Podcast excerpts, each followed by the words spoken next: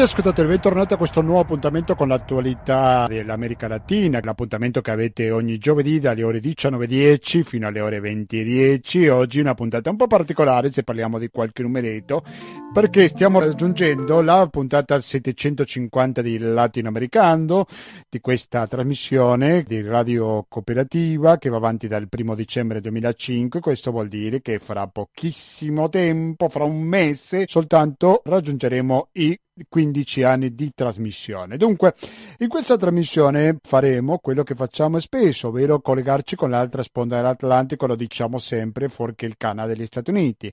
Anche se andremo un'altra sponda ancora, che è quella del Pacifico, perché ci collegheremo con Santiago del Cile, dove domenica scorsa c'è stato un referendum, in realtà in tutto il paese, in cui si è visto una volontà sicuramente di cambio che è stata iniziata da parte dei giovani. Parleremo con Camilo Robertini Martini, che è un ricercatore dell'Università di Santiago del Cile, amico di questa trasmissione, l'abbiamo intervistato diverse volte per l'Argentina quando lui abitava in questo paese e adesso si è trasferito in Cile, ci racconterà la situazione cilena. Eh, chiarisco semplicemente per correttezza che questa trasmissione l'abbiamo registrata ieri mercoledì, quindi no, non ha senso che dia il numero di telefono, però comunque potete sempre comunicarvi eh, con noi attraverso la mail che è latinoamericando-gmail.com ancora latinoamericando-gmail.com abbiamo anche un sito Facebook è Latinoamericano Radio quindi cercate questa pagina Facebook e mettete mi piace. Oggi musicalmente siamo accompagnati da una playlist che si chiama Chile Despertó.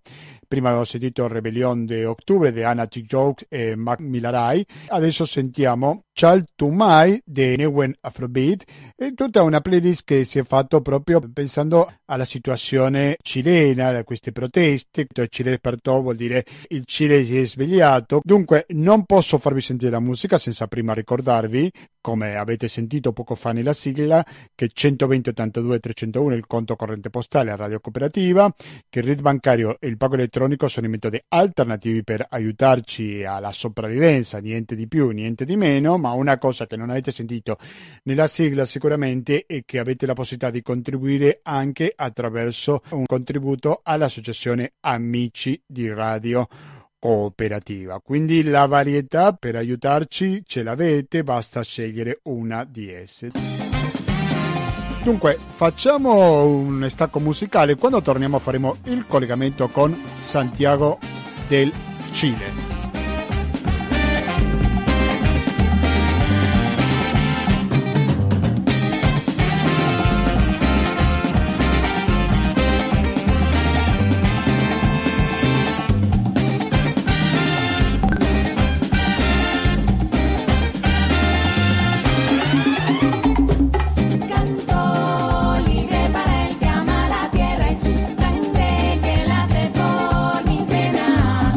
Gentili ascoltatori, continuiamo con questa trasmissione di Latinoamericano con la puntata numero 750. In questa trasmissione che tra poche settimane compirà 15 anni di, di raccontare questo continente che lo andiamo a percorrere ogni giovedì dalle ore 19.10 fino alle 20.10 e oggi facciamo quello che facciamo spesso in questa trasmissione, ovvero spostarci proprio sull'America Latina per capire le, dalla fonte che sono sul posto come è la situazione. In questo caso di oggi stiamo parlando del Cile e parliamo di quello che è successo domenica scorsa con questo referendum in cui ha vinto chiaramente un sì alla riforma costituzionale. Potremmo dire che un prima e un dopo è diverso prima e domenica che dopo, oppure soltanto un primissimo passo che poi deve continuare avanti?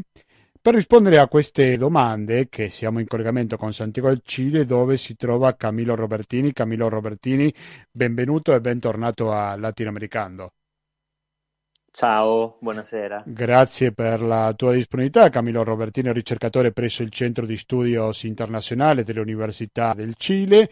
È una persona che fino a poco fa lo intervistavamo per l'Argentina perché si trovava lì, adesso è attraversato la cordigliera dei Los Andes e adesso sta studiando, analizzando la situazione politica del Cile. Dunque, c'è un prima e un dopo, Camilo, oppure è soltanto un primissimo passo e bisogna ancora aspettare prima di cantare vittoria e di dire che siamo entrati in una nuova fase della politica cilena? Ecco, io direi che è un poco l'uno e un poco l'altro, eh, nel senso che ehm, quello che esce fuori chiaramente dal uh, referendum uh, di uh, domenica scorsa è un risultato chiaro, cioè definitivamente la Costituzione voluta da Pinochet e votata, questo è un elemento che poi spesso non viene, eh, non viene nominato, ma votata con un plebiscito ampiamente fasullo dai cileni nell'80, viene mandata definitivamente eh, in pensione. Quindi da questo punto di vista si può gioire nel senso che la Costituzione cilena, la, la, la vecchia Costituzione cilena non avrà più effetti. Non avrà più effetti, ma eh, si apre un periodo di eh, incertezze dal punto di vista politico-istituzionale in Cile, eh, perché poi il presidente, l'attuale presidente del Cile, Piñera, dovrà, do, lascerà l'incarico, quindi ci saranno anche delle elezioni presidenziali, e delle incertezze eh, che riguardano l'assetto uh, della nuova Repubblica del Cile eh, che verrà fuori dal processo costituente. Dal processo, uh, costituente. Allora, uh, il problema qual è? Um, eh, dunque, eh, il primo risultato che a me pare eh, rilevante eh, menzionare è che eh, i cileni volevano modificare, abrogare questa Costituzione perché questa Costituzione era il, l'ultimo lascito del lunghissimo regime di Pinochet che, no, per, per chi proprio non fosse e non ce l'avessi in mente, è stato regime, uno dei regimi più sanguinari dell'America Latina che è durato dal 73, dall'11 settembre del 73, quando quel famoso colpo di Stato eh, che pose fine al governo di Allende, eh, Pinochet si impose solo il potere, fino al 1990. Ma non è solamente questo, questi sono questi lunghissimi anni, quindi 73-90, ma noi dobbiamo anche aggiungere che ehm, Pinochet eh, eh rimase fino al 95 capo delle forze armate, quindi capo dello Stato Maggiore delle forze armate e sena- senatore eh, a vita, per cui diciamo la continuità eh, che garantiva giustamente la Costituzione che domenica scorsa è stata mandata in pensione, quella continuità è stata rotta eh, ovviamente con la morte del dittatore e poi eh, con una serie di piccoli emendamenti a questa Costituzione e poi definitivamente col eh, risultato refenda- referendario del, del, del giorno eh, della, della, domenica. Allora, un fatto che a me pare fondamentale dire è che la Costituzione dell'80 è probabilmente il prodotto più um, meglio, um, più, più chiaro, il prodotto meglio riuscito uh, dell'ibridazione di due grandi progetti uh, per il Cile da allora. Da un lato il progetto uh, neoliberale eh, e neoliberista dei Chicago Boys, no? che proprio scelsero il Cile quale eh, un, un vero e proprio esperimento, che fu un vero e proprio esperimento sociale per gli economisti neoliberali che si erano formati a Chicago, appunto, che si erano formati insomma in quest'area, no? in questo spazio transnazionale. Per cui il Cile, la Costituzione cilena eh, stabiliva che lo Stato non sarebbe dovuto entrare nel tema dei diritti dei, del popolo cileno. E l'altra poi questione fondamentale, diciamo l'altra grande, eh, l'altra grande eh, questione presente l'altra grande ispirazione presente nella Costituzione cilena è quella che gli deriva dall'ideologo, uh, da uno degli ideologi della Costituzione, cioè Jaime Guzmán, che fu probabilmente uno dei più grandi ammiratori della falange eh, spagnola, del franchismo, eh, del, dello Stato corporativo, per cui eh, di quello che era stato la teorizzazione negli anni 30 del fascismo, per cui la Costituzione cilena dell'80 teneva assieme una idea di Stato corporativo assolutamente autoritario, un iperpresidenzialismo e un ipercentralismo di Santiago su tutto il resto del paese, nel quale il presidente nominava i senatori eh, a vita, nel quale il presidente nominava e nomina tuttora i presidenti di regione, ehm, nel quale le forze armate e la magistratura esprimevano dei senatori a vita, per cui diciamo tutto un, un sistema, diciamo tutta una serie di un sistema di pesi e contrappesi, ma di pesi in realtà, nel quale poi la volontà popolare non ha sempre avuto uh, la forza sufficiente per imporsi un, su un sistema oramai divenuto anacronistico. E mi pare che la questione fondamentale è che proprio negli ultimi anni l'anacronismo di quella Costituzione ha determinato l'impossibilità di fare dei cambiamenti, di emendarla, perché poi anche nel dibattito pubblico cileno si è, si è detto, vabbè, ma insomma, perché buttare via quella Costituzione quando si potrebbe emendare? In realtà eh, era una Costituzione inemendabile proprio perché questa, lo spirito eh, dietro questa Costituzione è uno spirito assolutamente autoritario e che rasentava il, il, fascismo. Però, scusami se ti interrompo Camillo, però non c'è stata nessuna riforma dal 1980 fino ad oggi? No, ci sono state almeno quattro riforme eh, costituzionali, eh, appunto, sì. però le Costituzioni Uh, sono sempre formate da una prima parte di principi che sono immodificabili e una pa- seconda parte invece di principi uh, modificabili. Sì, questo è un principio, se vogliamo, punto... universale, no? Succede in Italia e con le costituzioni di tantissimi paesi, non la stessa cosa. Esattamente. Però il punto è che era impossibile, e, e era molto complicato, perché anche eh, era molto complicato avere la uh, volontà politica del Parlamento di modificarla. Allora, a detta del vero, a onore del vero, ehm, la Michelle eh, Bachelet, che è stata la, la presidenta del Cile nei, negli anni 2000, due mandati, eh, ha anche cercato di fare un processo, di svolgere, di portare avanti un processo costituzionale, un processo partecipativo, con addirittura con l'istituzione di cabildos, cioè diciamo di quelle eh, di, dire, dei grandi di, di, di centri, di, laboratori nei quali i cileni eh, poterono esprimere la loro preferenza su come sarebbe dovuta essere la nuova Costituzione. Però il Parlamento e l'elite cilena eh, invece eh, hanno poi rigettato questa, questo, questo, tentativo di scrivere una nuova Costituzione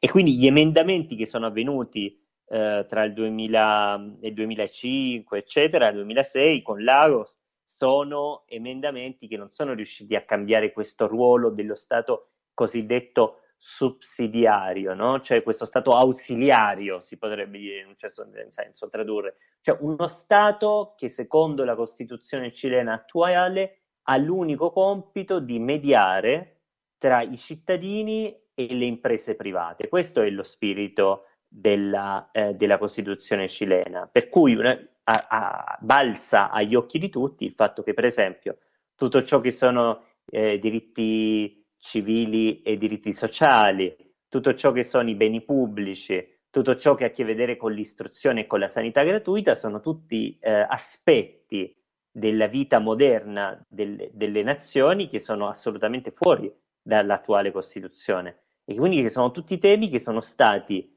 eh, sistematicamente, eh, come dire, ehm, appannaggio delle imprese private che in questo paese la fanno da padrona. Se il Cile, anche se è un paese latinoamericano, ha delle caratteristiche un po' particolari, una di esse, per esempio, è che il rifiuto della dittatura non è stato totale come per esempio in Argentina. C'era chi condannava di più, chi condannava di meno, però non è stato una forte rappresentazione politica da parte degli interessi dei militari. Invece in Cile il caso è stato diverso. Ricordiamo l'egemonia, la cultura, se vogliamo, che aveva impiantato Pinochet nella società cilena. Dunque la domanda un po' è cosa è rimasto di questa destra retrograda, reazionaria, che rivendicava la dittatura militare, gli scomparsi e quello. Oggi, nell'ottobre del 2020.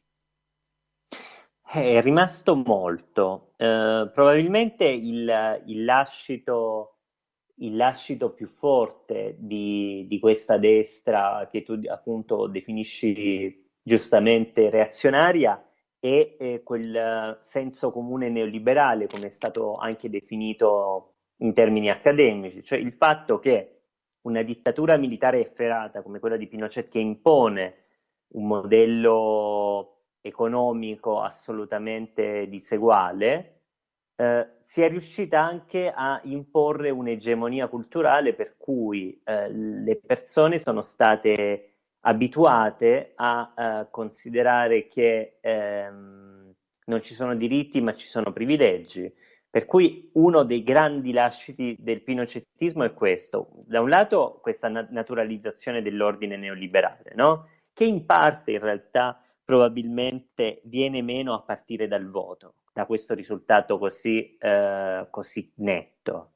Cioè questa rottura, di, il sistema ci sta stretto. No? Un po' il voto, quello che sembra aver detto è a noi il sistema che probabilmente ci ha fatto crescere, perché bisogna ricordare che oggi il Cile è il paese che ha il PIL pro capite eh, più, fra i più alti della regione, con un problema evidente di eh, distribuzione poi di questo PIL, ma è il più alto, o, o il secondo più alto. Quindi da un lato c'è questo, dall'altro, come dire, eh, la dittatura di Pinochet esce, eh, esce di scena con una lunga, lunga, molto lenta eh, e ovviamente eh, limitata transizione. No? Cioè il processo transizionale, tu hai citato l'Argentina facendo un confronto, l'Argentina esce probabilmente nel peggiore dei modi dalla, dalla dittatura, cioè con una sconfitta militare, per cui il discredito nei confronti delle forze armate, che è l'unica cosa che dove, avrebbero garantito retoricamente era la sicurezza e la potenza della nazione, sono due punti sui quali invece proprio la realtà si infrange, per cui come dire, l'opzione militare in Argentina dopo l'82, dopo la sconfitta delle, nella guerra delle Falkland, Malvinas, è un'opzione fondamentalmente non più, uh, non più percorribile. Sì? Nemmeno i gruppi di potere argentini si affidano più alle forze armate, del resto. In Cile eh, tutti conoscono il referendum dell'88, no? il film di Larraín, no? Uh, in, uh, su... Sì, I giorni dell'arcobaleno, credo che ha il I film. giorni dell'arcobaleno, sì. che insomma eh, ha avuto anche un certo successo in Italia. E dico, quel, da quel referendum esce fuori un Cile nel quale il 45% di cileni vota perché la dittatura di Pinochet continuasse otto anni di più per cui è un Cile diviso fondamentalmente, no? È un Cile, eh, è un Cile nel quale il partito pinocetista non esiste con questo nome, ma nel quale la eh, Rinnovazione Nazionale, che è il partito dell'ultradestra cilena, è un partito che oggi, eh, 28 ottobre 2020, rivendica ancora il, ehm, l'eredità di, eh, di Pinochet. E proprio su questa eredità io penso che si giochi anche una battaglia simbolica fondamentale. L'altro giorno nelle piazze di Santiago che sono esplose nella, nella festa, eh, un enorme striscione ha campeggiato eh, nella, piazza, nella, piazza, Italia, che è stata quella che nell'ultimo anno eh, si è trasformata nel centro delle proteste, ma in realtà è sempre stata una piazza delle proteste per i cileni. No? E uh, questo striscione recitava questa, questa frase, no? Nuestro legado sarà borrar tu legado, cioè nostro, la nostra eredità sarà cancellare la tua eredità, per cui c'è anche, e ovviamente l'eredità eh, di Pinochet si riferisce a quell'eredità, per cui c'è una idea che il processo costituzionale che si apre, diciamo il processo di, di costruire un, una, nuova, eh, una, nuova, Costituzione eh, abbia a che vedere ancora con il la, con, col fantasma di Pinochet. E, e, e, poi fondamentalmente un dato che secondo me è, è, molto interessante, che mostra anche certa maturità dal punto di vista degli elettori, è che gli elettori non hanno creduto a quella campagna elettorale eh, che eh, appunto finanziata dalla destra che eh, voleva, che aveva imposto un, un discorso secondo cui eh, votare per una nuova Costituzione sarebbe stato un passo verso uh, il socialismo, verso Cuba. Semplicemente gli elettori cileni hanno capito che il loro paese, che ha fatto grandi progressi economici, ha lasciato indietro una grande fetta della popolazione e che la, il Cile è maturo per entrare eh, nel novero di quei paesi capitalisti, per l'appunto, ma nei quali i diritti collettivi comunque esistono. No? Per cui questo è un po' il punto della, della vicenda cilena. Non è certo una vittoria della sinistra, eh? e a un certo punto anche i partiti della destra, tranne la eh, Rinnovazione Nazionale, come ti dicevo prima, anche i partiti della destra sono, eh, si sono detti favorevoli alla opzione del, eh, del approvo, no? quindi della, della, del dire sì alla nuova Costituzione, il che ovviamente eh, apre grandi interrogativi su eh, chi saranno i membri dell'Assemblea Costituente e quindi quale sarà poi il peso della destra e della sinistra nell'elaborazione della nuova Carta Costituzionale. Para salvarme entre únicos e impares, para cederme un lugar en su parnaso, darme un rinconcito en sus altares. Me vienen a convidar a arrepentirme, me vienen a convidar a que no pierda. Vienen a convidar a indefinirme, me vienen a convidar a tanta mierda. Tu hai detto prima, ho votato per il sì alla nuova Costituzione, ma è per il sì alla nuova Costituzione o per il no alla vecchia? Mi riferisco a che questa Costituzione deve ancora decidersi. Vogliamo fare un, una specie di riepilogo o di resoconto dei passi che verranno da oggi in poi? Certo, certo. Allora, chiedere, bisognerebbe chiedere a ogni elettore se lui ha votato contro la, eh, la, la, la uh, Costituzione di Pinochet o per una nuova Costituzione inclusiva. Ovviamente ci sono entrambe queste, queste eh, tensioni no? nel voto, ci sono entrambe queste tensioni. Chi volesse eh, approfondire il tema, eh, sono uscite fuori delle infografiche molto interessanti su gli unici comuni, diciamo, le uniche aree nelle quali ha vinto il eh, rechasso, quindi quelli che volevano rimanere con la Costituzione, e sono tre quartieri di Santiago, eh, l'Antartide, dove ci sono solamente i militari, e una città rurale del nord del Cile. Questo è una, uh, come dire, è proprio una fotografia. Eh, visto tu stai abitando a Santiago, no? Che quartieri sono questi tre? Dunque, i, i quartieri nei, nei, quali si è affermato il rechasso sono i quartieri praticamente della classe dominante di Santiago. Sono quei quartieri che, eh, che eh, quelli vicini alla cordigliera, quelli più di lusso, nei quali vive, eh, vivono i, i, veri gruppi dominanti del paese. Eh. Eh, qui bisogna, bisognerebbe dire, dare due dati, giusto per tenere un'idea. Dobbiamo pensare che il PIL, il, um, il Cile è un paese, de- l'ho detto all'inizio, un paese col, col, col PIL probabilmente più alto dell'America Latina, seguito dal, uh, dal Costa Rica. Eh? E quindi questo PIL così alto però non si traduce in una distribuzione equa dei redditi, per cui noi sappiamo che eh, prima di tutto il 50% dei cileni guadagna meno di 500 dollari al mese e 500 dollari al mese sono davvero pochi in un paese nel quale la scuola, eh, la, la, salute e tutti i benefici di cui godiamo, eh, di cui godono gli europei, eh, non sono garantiti. No? Per cui il 50% guadagna meno di 500 dollari e il 75% guadagna meno di 800 dollari. Per cui diciamo c'è poi un ultimo 10-15% che è più o meno quello che ha votato contro, no? il 22% che ha votato contro, ma diciamo un 15%. C'è poi un 15% di cileni che vive con 2000, dai 2000 dollari al mese di stipendio in su di eh, introiti. Cui c'è una differenza di classe proprio molto, molto netta. Sì? Chi sono, impre- e, chi sono e... imprenditori? Chi sono questi che guadagnano più di 2000 euro al mese?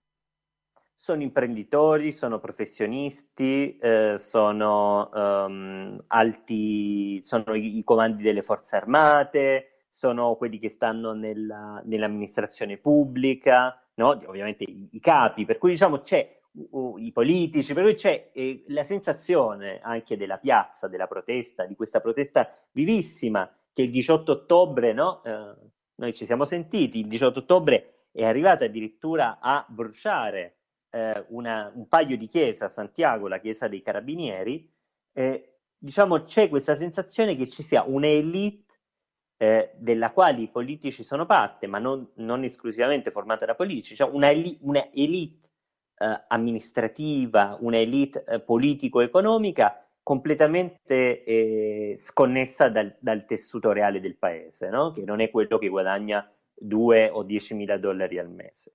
Per cui, eh, come dire, ehm, questo è un elemento fondamentale da comprendere. Cioè, la diseguaglianza è un fatto divenuto talmente insopportabile in questo paese che eh, eh, ehm, no, non è del tutto, eh, che, no, insomma, non è del tutto, um, come dire, non è del tutto uh, difficile da pensare che l'anno scorso, quando le proteste montavano, e Pignera, il presidente Pignera non sapeva se sarebbe sopravvissuta la sua presidenza a quelle proteste, disse pubblicamente che eh, le classi alte dovevano iniziare a rinunciare a qualcosa nei confronti di quelle popolari, qualcosa di simile probabilmente a quello che è accaduto, no? Con, permettendoci un paragone evidentemente e puramente dimostrativo durante la rivoluzione francese, cioè una, una oligarchia che vive eh, talmente sconnessa dalla realtà con, una, con un, poi un resto di popolazione che invece vive in condizioni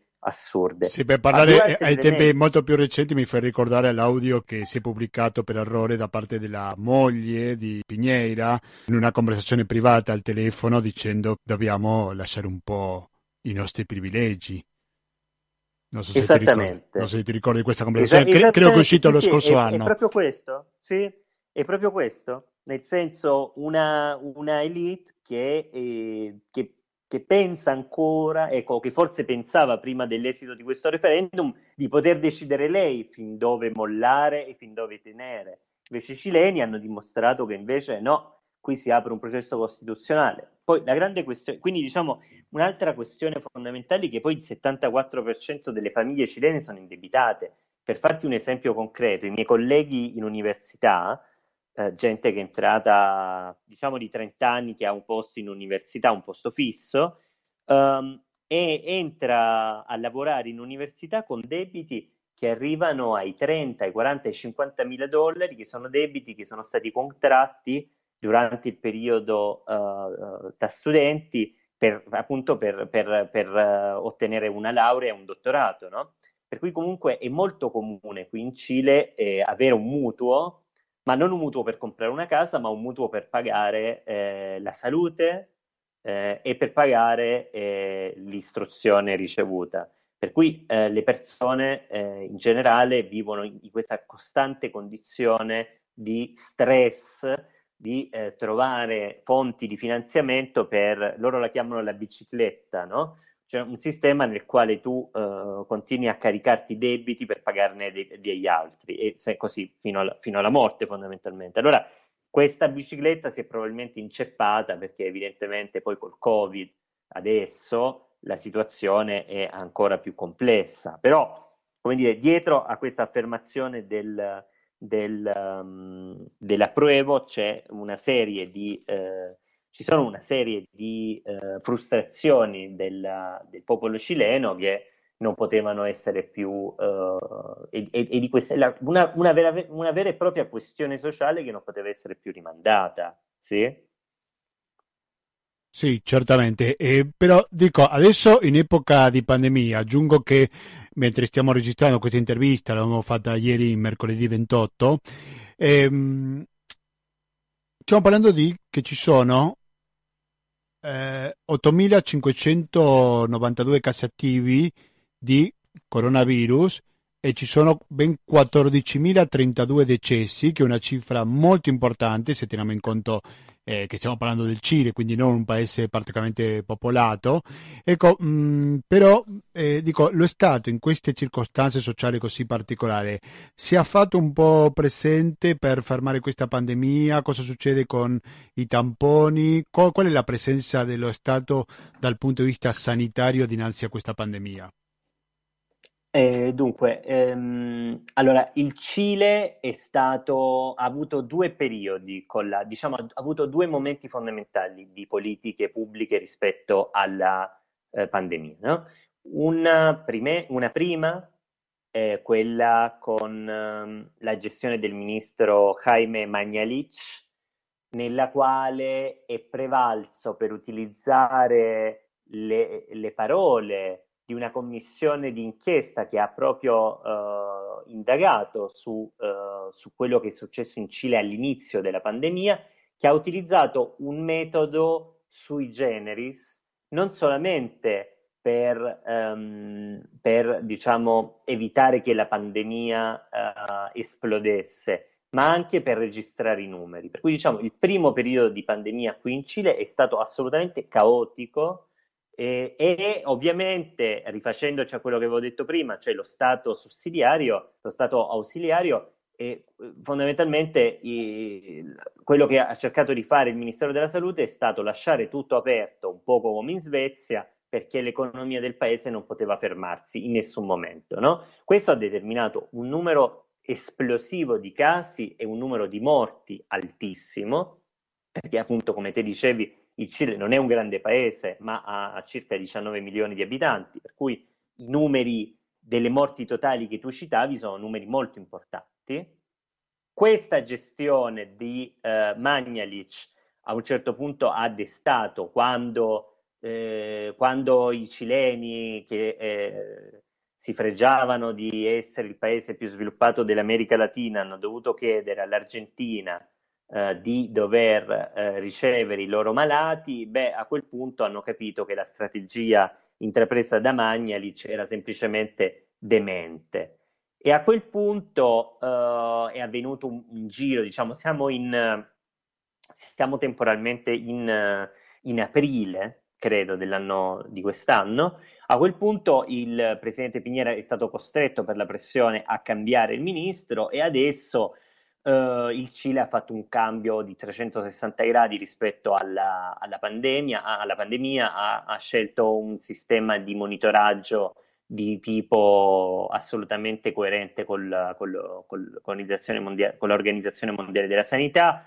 Uh, è il paese della regione che più tamponi sta facendo e ha escogitato un sistema che suddivide il territorio cileno in province e ogni provincia è sottoposta a um, una serie di restrizioni che, eh, come dire, dal, dal, gradino più basso al più alto vanno decrescendo, no? Per cui in realtà um, in questo momento uh, anche a Santiago si è vissuto un periodo, adesso quasi tutta Santiago è fuori dall'isolamento, la, l'uso della mascherina rimane obbligatorio, nei ristoranti non, non si può mangiare dentro i ristoranti, si può mangiare fuori perché anche stiamo andando incontro all'estate eh, però, come dire, si è creato una sorta di modello virtuoso per cui a, all'interno di Santiago, dicevo, c'era un quartiere che era in una fase avanzata di desconfinamento, per cui di, di, di riattivazione, e uno che invece non lo era, per cui tra un isolato e l'altro eh, c'erano delle differenze, no? i ristoranti aperti, i ristoranti chiusi, eccetera.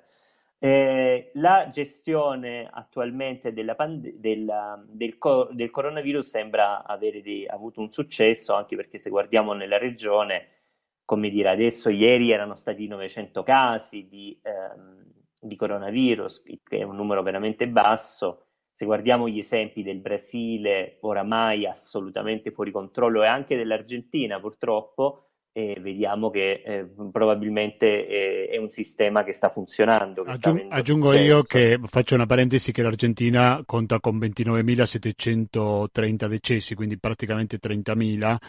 Il Brasile 158.101 decessi, almeno fino a ieri sera. Sì, sì, no, questo, io direi che sul, cor- sul coronavirus si può dire questo, che per il momento la... Uh, la gestione è, è risultata oculata, di fronte però ad una questione fondamentale, cioè lo Stato cileno non si è fatto carico quasi per nulla degli imprenditori, dei privati che si sono trovati senza lavoro. L'unica cosa che ha fatto lo Stato cileno, da, da Stato, come dire, coerentemente con le logiche che ne animano lo spirito, è stata la possibilità di eh, ritirare il 10% della cassa pensione ehm, presente appunto nella cassa pensione di ogni lavoratore. Quindi lo Stato cileno ha detto voi non avete più lavoro, non state ricevendo più degli introiti, eh, l'unica cosa che possiamo fare noi, noi non faremo spesa in deficit, perché qui ancora comunque regna un modello economico di austerità completa, cioè lo Stato non si fa carico di nulla, no? mentre sappia, stiamo vedendo che nonostante le proteste in Europa, le proteste anche montanti in Italia, lo Stato si è fatto carico degli imprenditori privati in maniera assolutamente comprensibile, però anche in, assoluta, in maniera assolutamente generosa, per così dire, no? pagando la cassa integrazione, pagando, pagando, redditi di emergenza, eccetera, eccetera. In Cile l'unica cosa che è stata offerta è la possibilità di ritirare il 10% dei fondi pensione, ma, che sono privati peraltro, ma questo vuol dire che il Cile in questo modo, adesso si sta parlando di fare un altro 10%, ma questo vuol dire che si stanno mettendo le basi per l'esplosione di una bomba sociale la cui, come dire, dimensione non è ancora tutto calcolabile, però immaginate eh, le pensioni sono al di sotto del, degli standard mondiali, immaginatevi un 10 o un 20% meno de, della miseria che già eh, sarebbe, toccherebbe ai futuri pensionati pensionati.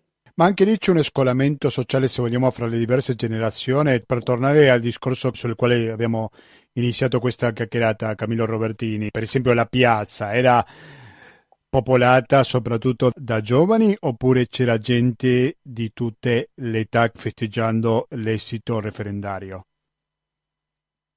No, io penso che ci sia una, una trasversalità del movimento un movimento che rinchiude tutti. Sì, anche ricordiamo che e... tutta questa protesta che, è iniziata un anno fa, ma ricordato è iniziato per il prezzo dei biglietti e c'è un'immagine che poi è tornato a tanti, un video in cui si vedono le ragazze delle superiori che passano il molinete della metro a Santiago per protestare contro il prezzo del biglietto, no? quindi sono stati anche i giovani a iniziare con questa protesta. No? Sì, eh, storicamente qui in Cile, almeno dal 2006 direi, dal 2006 al 2020, i giovani e gli studenti medi, eh, gli studenti licei sono quelli che hanno animato più, eh, più chiaramente le proteste in Cile, indubbiamente.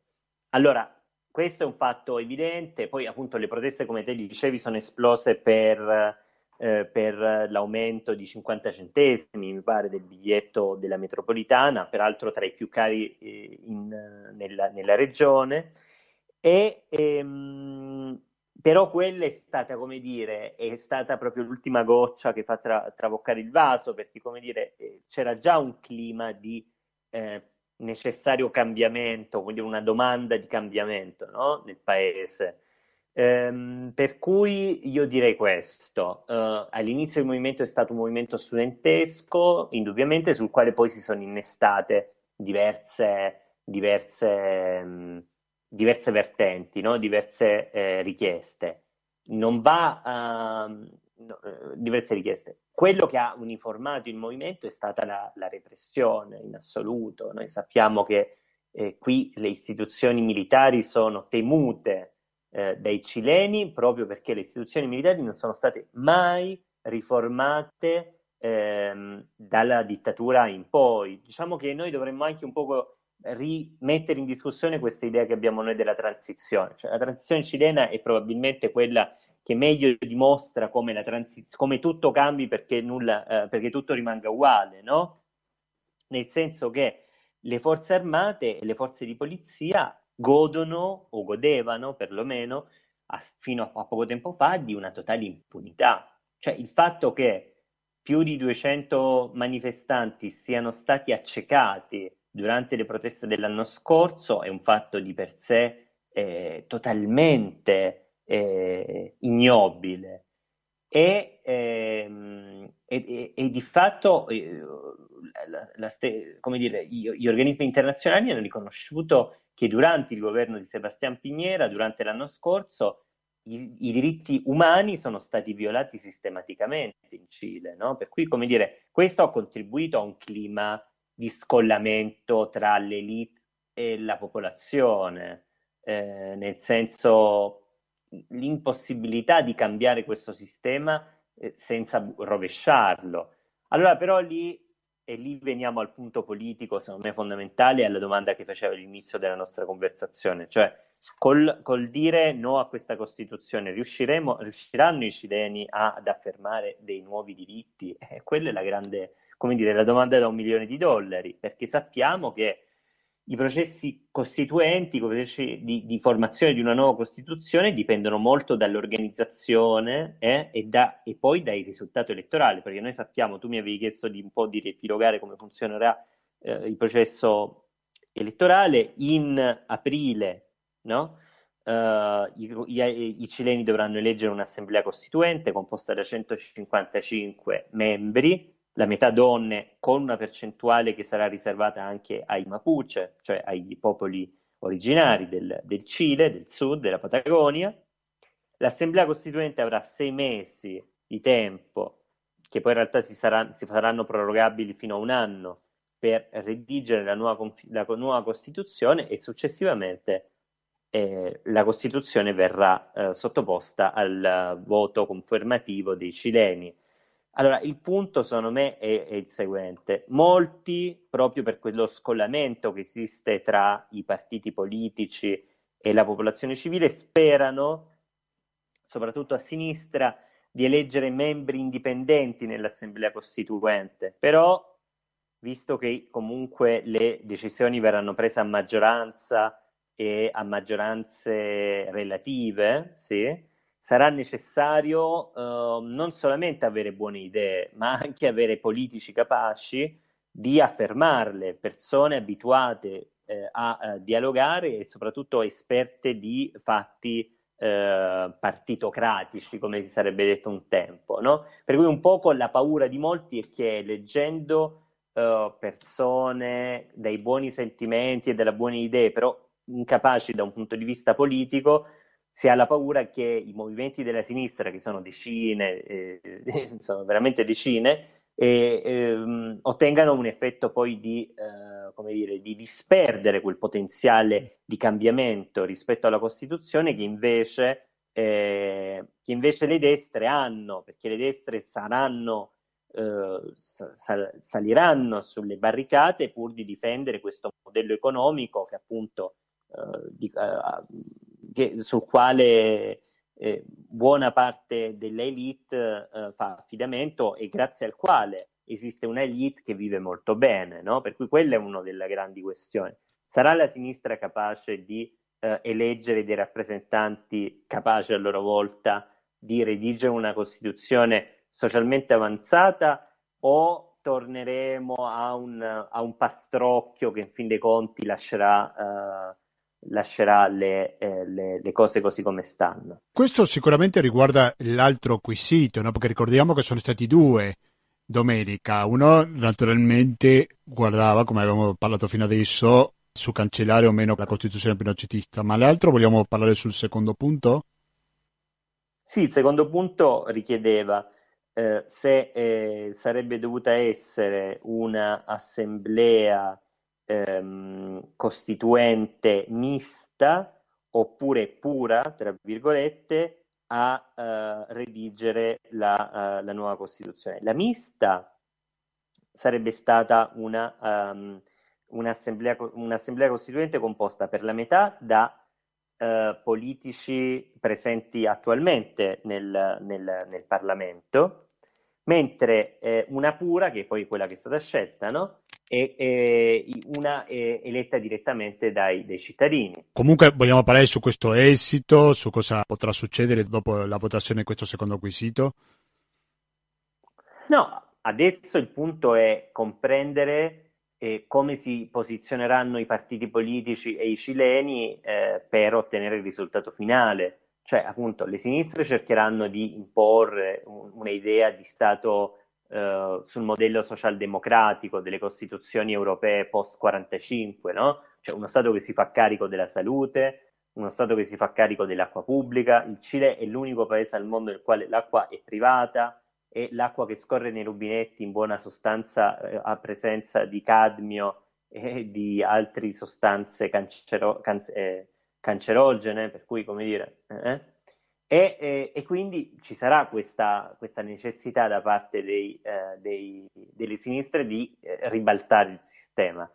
Le destre, che sappiamo essere molto meglio organizzate, supportate dalla stampa, eccetera, invece si eh, cercheranno di di, eh, di difendere i privilegi della, di, di, una parte della popolazione. Eh sì. Il punto è comprendere anche che ruolo avranno le proteste, se le, continueranno le proteste eh, eh, in piazza oppure se eh, i cileni considereranno che il risultato del referendum di per sé è sufficiente e quindi si potrà tornare a una vita più o meno pacifica. No? Eh, la stampa di destra ha ricamato molto su, uh, sulle proteste, su questa sorta di um, su questa sorta di um, ripudio degli incendiari, no? Per, come dire, eh, sostenendo che, la, che so, sostenendo che, eh, che, queste proteste ehm,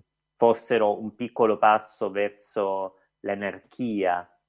Eh, diciamo, il, il, quadro è complesso è, ed è complesso soprattutto il processo eh, costituente che, che, durerà, che durerà appunto un anno e mezzo, due. Sì, quindi confermi un po' per chiudere, eh, Camillo Robertini, che l'idea che questo è un primo passo alla fine. Sì, assolutamente. È, è un passo, come dire, è una pietra tombale sull'ultima eredità di Pinochet, senza dubbio ma è solo un primo passo per cercare di rendere un po' meno diseguale questo paese. Io ringrazio veramente tanto Camillo Robertini, il nostro ospite, perché ci ha raccontato un po' la situazione in Cile, lui che si trova nella capitale cilena, lo ricordo che lui è ricercatore presso il Centro di Studios Internazionali dell'Università di Cile. Non l'ho detto prima, però il nostro intervistato è anche autore di un libro molto interessante che si chiama Quando la Fiat parlava argentino, una fabbrica italiana e i suoi operai nella Buenos Aires dei militari 1964-1980 e il nostro intervistato sicuramente ha fatto capire a tutti gli ascoltatori quanto se ne intende di questo tema, quanto ha fatto ricerca. È una persona sicuramente molto autorizzata per parlare su questi anni, visto che anche è storico. Quindi grazie mille Camillo Robertini e alla prossima. Grazie a te, a presto. Eh sì, cari ascoltatori, è arrivato il momento di concludere con la puntata 750 di Latinoamericano.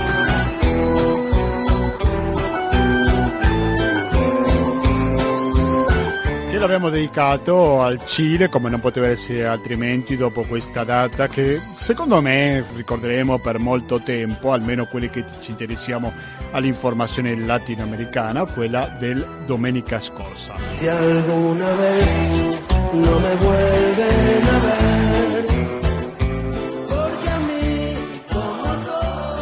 Noi pensiamo ad andare avanti, il prossimo obiettivo è arrivare alla, ai 15 anni di trasmissione, per questo manca poco più di un mese, ma per farlo abbiamo bisogno del vostro contributo al 120 82 301 al RID bancario, al pago elettronico o al contributo con l'associazione Amici di Radio Cooperativa, altrimenti come facciamo ad andare avanti? Io ti voy a ricordar todos los días.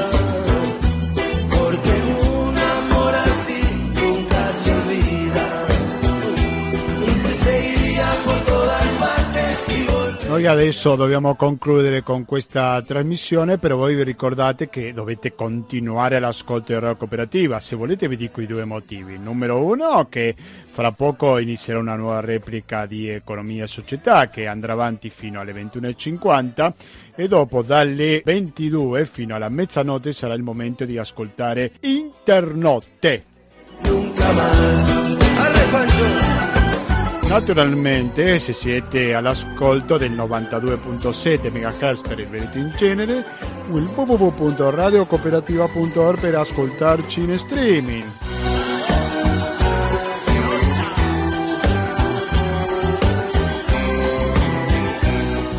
Raccomando, io sono sempre in attesa delle vostre mail. Come potete farcela avere? Scrivete semplicemente latinoamericano chiocciolina gmail.com solo quello latinoamericano chiocciola gmail.com mettete mi piace alla pagina Facebook di Latinoamericano, così come succede in diverse occasioni mettiamo un anticipo di quello che parlerà l'edizione successiva di Latinoamericano. Quindi basta, da Gustavo Claros, grazie e alla prossima!